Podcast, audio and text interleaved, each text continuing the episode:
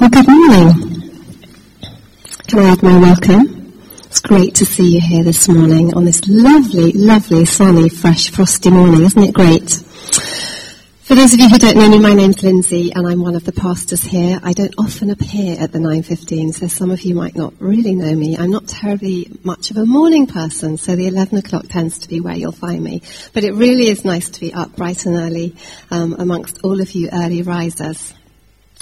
We are in the middle of a series from Mark's Gospel at the moment, and today, as you've just heard um, in our reading, we're focusing on a very well-known story. It's fresh in my mind because it was actually the, the topic of a, an assembly that we did at the school when we went to visit, visit the, the Maasai people recently. Um, and I'm going to spare you that clip again because it was rather awkward and embarrassing. Um, but we are going to revisit the story, if, if not the clip. And there should be a lovely picture of something coming up, yeah. So the story opens with Jesus, tired after a busy day, urging his disciples to set sail for the other side of the lake. And so they leave the crowd and they join Jesus in the boat and they set off on their journey with him to the other side. And it's a beautiful day and before long, exhausted after his day's teaching, Jesus falls asleep, we're told, in the stern of the boat on a cushion.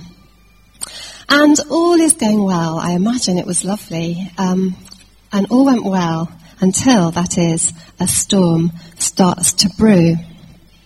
And the disciples would have been expert boat handlers. They were trained as fishermen. But when the storm rages, they are terrified. Maybe because they know the seas pretty well and the weather, they can tell that actually this is quite a bad one and it's not going to pass without quite a bit of trouble. And I can imagine that as time went on in this storm, they began to wonder, why on earth did we set sail? Why did we agree to this? Why didn't we see in the weather that things were going to get bad? Um, how could we have been so foolish? I imagine those were kind of some of the thoughts that would definitely have been going through my mind anyway. I'm not great on boats in rough seas. Jesus, though, on the other hand, remains asleep. He actually knows, I imagine, that his Father is with him. He knows that he can have full confidence in God to get him to the other side. And so he sleeps in peace. Interestingly, though, the disciples don't seem to interpret Jesus' sleep as a sign of his trust in God but rather, more urgently for them, they interpret it as a sign that he doesn't care about their well-being and about their safety. So they hurriedly wake him up. They don't think about the sleep that he needs. They wake him up and they complain, Jesus, don't you care that we're dying? It's almost as if they believe that this difficulty that they're in was A, Jesus' fault, and B, a sign that he doesn't care. And it strikes me, you know, that plenty of difficulties happen in our life, don't they?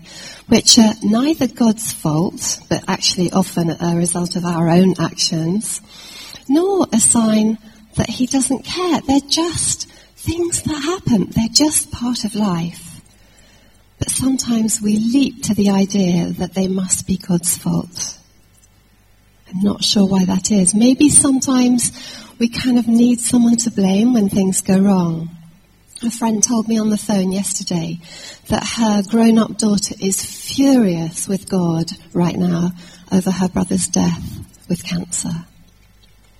Understandable, isn't it, to be angry? Understandable. And maybe it just feels easiest to blame God and to, and to fix it on Him. And I'm not criticizing her in any way because that is the most terrible, terrible thing for her to have gone through. Sometimes we need somebody to blame. And the disciples are no different. And eventually their shouts and prods wake him up. And he does something which points very clearly to his divine sovereignty. He gets up, he rebukes the wind and the waves, and he transforms the most massive storm into the most amazing calm. With a few words, he shows himself able to do what only the Creator God could do. He shows that he has the power to direct the weather and the seas. Wow, imagine being there. Imagine being in that boat and experiencing that. If only they'd understood, those disciples, that they were in the boat with someone with such power, they would admit, I think, that their fears were irrational if they'd only realized. But actually, they're not at that point yet in their faith.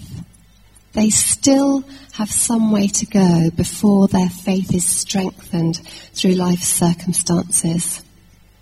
They haven't known Jesus that long, so how could their faith have got to that point yet? How could those who have only just met Jesus have the same faith as someone who's known him for years and years and years and learnt to rely on him in every circumstance? It's not surprising because it's the tough times in life that help to strengthen our faith as we discover that Jesus is there with us, helping us to deal with it all.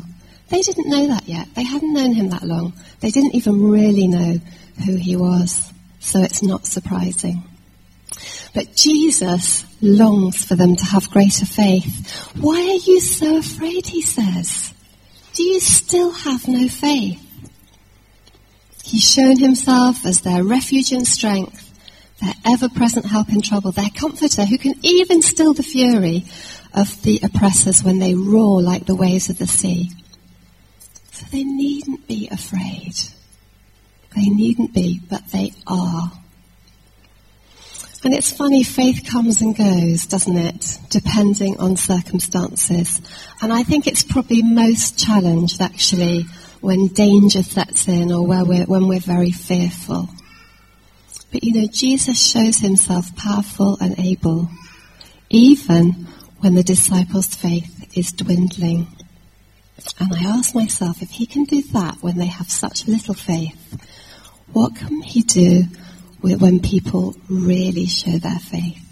When people really have faith, what can Jesus do then? I think it's a wonderful story, and I think sometimes it's too familiar. But I just want to draw a few things out of this passage as we think about how it can speak to us today. Three questions I have for you. And the first question is this Who's in your boat? Jesus was in the boat with the disciples, and it made all the difference for them. Yes, plenty went wrong. And I imagine that at the end of that day, they were completely drained and exhausted and just wondering why on earth they went on that boat and you know, maybe they were just fearful about suddenly realizing who Jesus was and trying to process all that. And, you know, why had we been so silly? Why did we get in such a state? Why didn't we realize? I imagine, you know, that they were probably just looking over that day and thinking in some ways that it was terrible and they got a few things wrong, but they got one thing absolutely right, didn't they? They took Jesus in the boat with them that they got right. It says they left the crowd and took Jesus in the boat. That was such a good idea, as it turned out. They really needed him there. And as I thought about this, I found my mind sort of wandering, and I started to think about my life as a boat. And I was asking myself, who's in my boat? And there are quite a few people in my boat, as you can imagine. Um, there's my family, there's my extended family, there's all of you, my friends, my colleagues, Christian, close Christian friends who I suppose are a bit like the disciples for each other. They help me to, they encourage me in my faith. So all kinds of people in my boat. But Jesus is in my boat too. He is definitely in my boat. And I'm really glad he is because I need him there. Like the disciples, I need him there. And I'm very glad that he's there right next to me. I need him when things go well, so I can thank him. I need him when I wake up in the night with my mind full of worries at 4.30 in the morning. I need him when my children are on their way home and I'd actually rather be picking them up in the car But I know that a certain amount of independence is really good for them, and so I've resisted.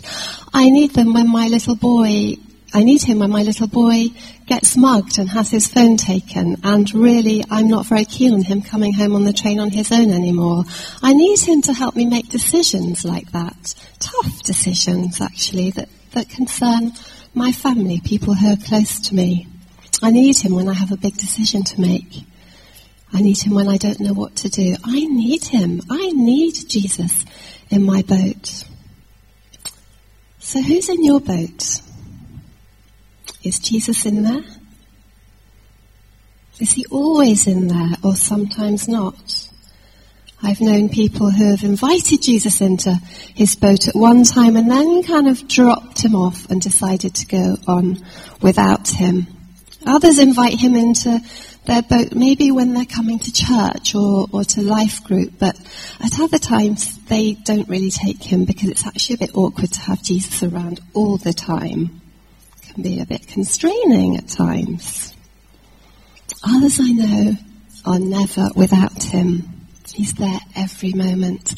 They take him everywhere. They even take him shopping so that they can make good decisions when they're making their purchases. How about you? Where is Jesus? Is he in the boat with you? My second question is how will you fare in the storm? Because storms are inevitable. They're going to come. But they can be the making of you.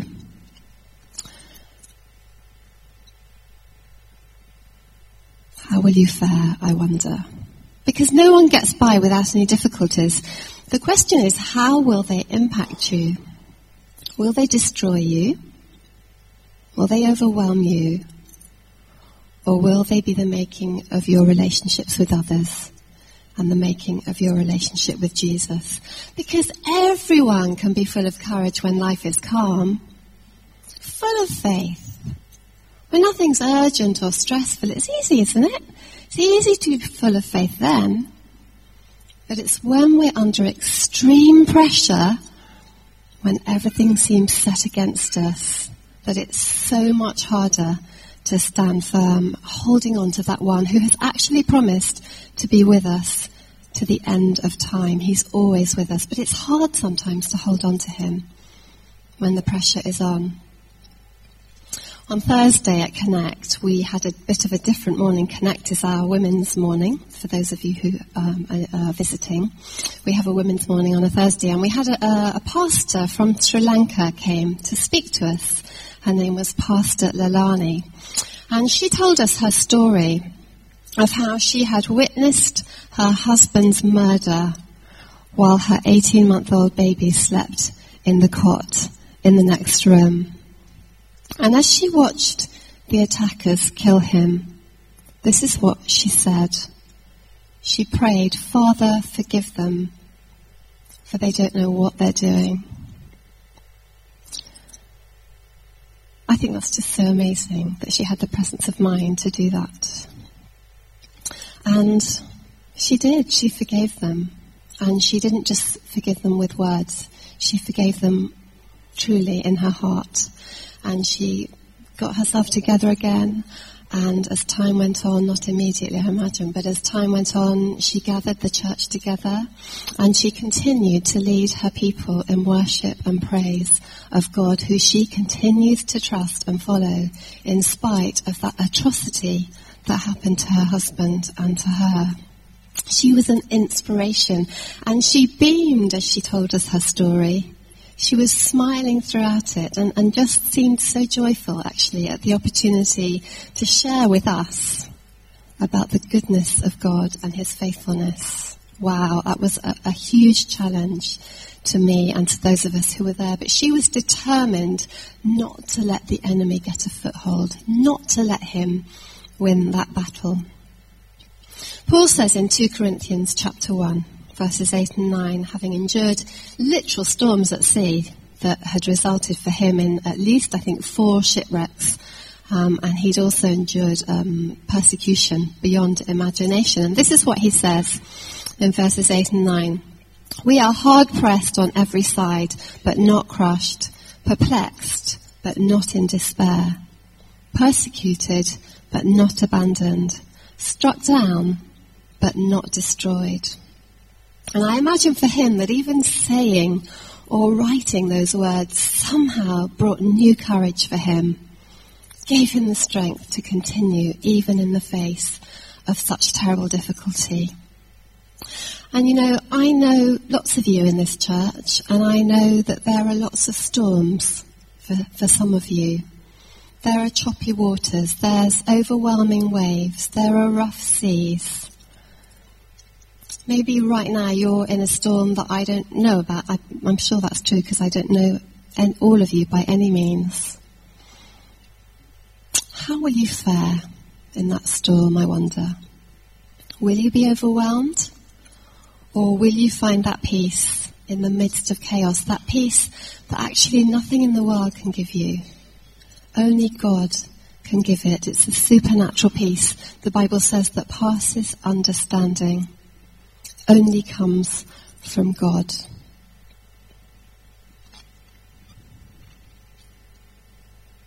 I wonder what you'll do. I wonder how you'll fare. You know, you can invite Jesus into your storm anytime you want, and he will help you.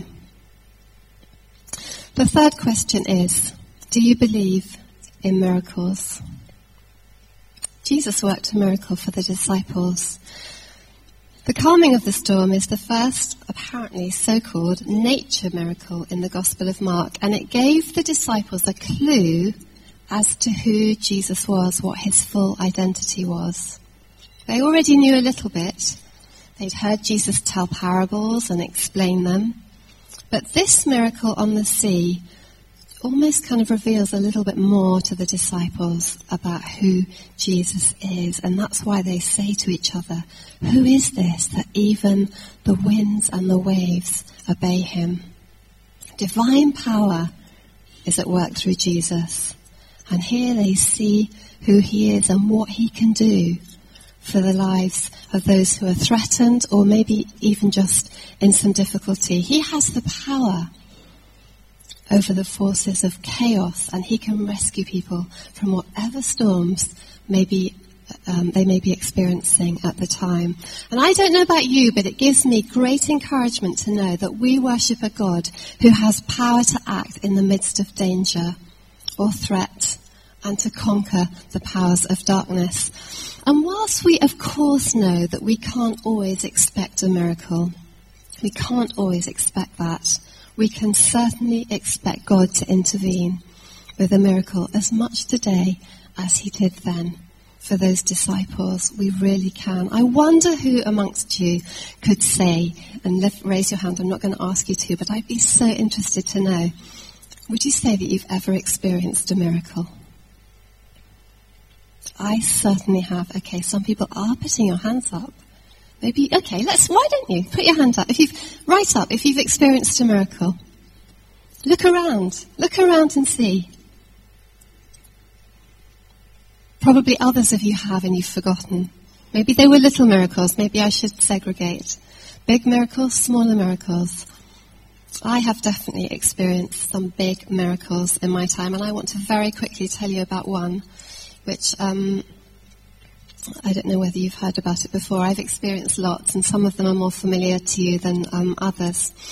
But just um, listen to this, because I believe that God intervened supernaturally on this day for me. It was many years ago now, and a French friend of mine who I'd met during my year abroad. Um, when I did my French degree, she was a good friend of mine, and she she was a travel agent, and she won a trip to Hong Kong. And she phoned me up and she said, um, I've won this trip. I have to go from Gatwick. Could I come and stay with you on the way there? Stay the night and you could maybe take me to Gatwick. I said, yeah, that's fine. I'll ask my dad if I can borrow his car because I knew it was a very reliable car. And um, so off we went. We left in plenty of time for Gatwick. Um, and um, as we drove into Surrey, it was, I think it was before the M25. Anyway, there weren't so many motorways then. And as we drove into Surrey, we hit really bad traffic. We had left in plenty of time. I want to urge you, those who know that I'm not always great on timekeeping, we really had.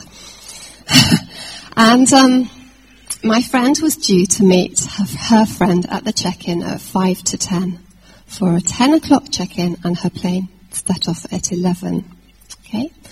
So, as we were in this traffic, she said to me, don't worry if we don't get there at 5 to 10. As long as we're there by 10, it'll be fine. I was thinking, we're not going to be there by 10. But anyway, I didn't want to worry her. Anyway, we, we, we hit this traffic jam. And um, by 10 past 10, we were still in the traffic jam, and I thought, okay, we must be fairly near Gatwick now. And then I saw a sign, Gatwick, 12 miles. This was 10 past 10. My heart sunk, and we were behind a very slow lorry, and we couldn't overtake. And I found myself panicking and praying urgently, Lord, please help. Please work a miracle. Those were my words. Well, at 20 past 10, we came to this huge junction, and at that point, the miracle happened because the car cut out and I couldn't get the engine going. 20 past 10, 11 o'clock flight. I, I, was absolutely beside myself. I shouted to my friend, I said, just wind down the window and stop the next car that comes. So she did. And um, this guy stopped in his car. I said, and he looked at me. He said, "Are you all right?" I said, "You're not going anywhere near Gatwick, are you?" He said, "Well, no, not exactly. But are you desperate?" I said, "Yes, I'm desperate." He said, "Okay, I'll drive you there." So he parked his car and he helped me to push my car. It was a massive junction, just so many, you know, traffic lights. Helped me push my car up onto the side of the road and this woman came out. She said, you can't park here. I'm going to call the police if you park here. And he said, well, I am a policeman and it's fine. So we left the car. My friend and I got in this car. We didn't know this guy. We were going 100 miles an hour down the motorway. And, um, and I, just, I said to him, we were sitting in the back kind of cowering, and I said to him, are you actually a policeman?